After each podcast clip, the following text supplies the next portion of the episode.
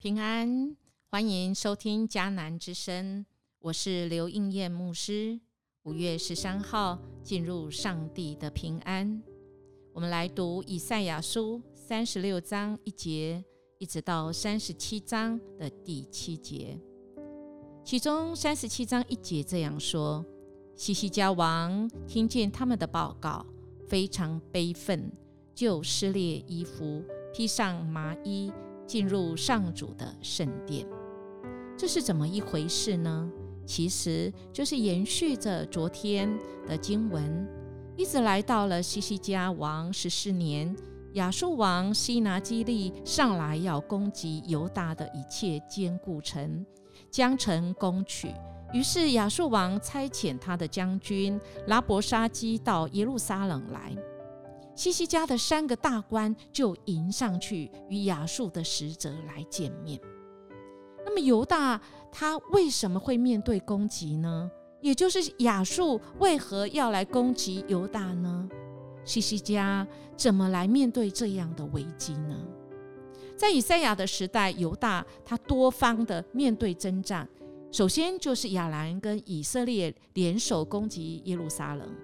如今又是亚述王的围攻，哎，后来又有巴比伦兴起与攻击，特别是我们在经文里面，我们看到亚述的使者这样说：“你说啊，你说啊，有打战的计谋跟能力，我看不过是虚话呀，哎，你到底是依靠谁才背叛我亚述啊？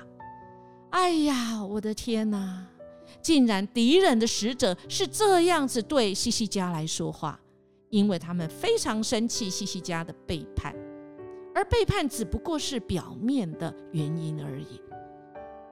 他的父亲亚哈斯臣服于亚述，与亚述结盟，所以当西西家自觉不跪拜外邦神的时候，他们便来攻打耶路撒冷。诶，这是上一代所做成环境的因素，但是环境来到了以后，西西家却。没有回转归向神，反而去投靠另外的埃及，希望能够联手来对抗亚述。西西家把信仰和政治分开，他在军事上倚靠埃及，这就是他生命的破口，也成为仇敌攻击的地方。亲爱弟兄姐妹。我们呢？我们以为我们的信仰跟我们的生活、跟我们的事业、跟我们的家庭、跟我们的婚姻、跟我们的亲子关系是可以分开的。那么，我们这种自立自强、力图自强就错了，就会跟西西家一样，我们搞错了方向啊！幸好，幸好西西家回转归向神，他知道来求告神。我们看到三十七章，他就要来求告这位神，因为他的困难唯有主可以来帮助。他的困难越大，他越要来求告这一位可以来拯救他的主。仇敌想尽办法要灭绝他，不让他求告他的神，但是西西家最后还是求告。神幸好他求告神，因为他的这么大的问题，这么大的困难，没有人可以替他解决，没有人可以来帮助他。西西家求告神，然后神也回应他。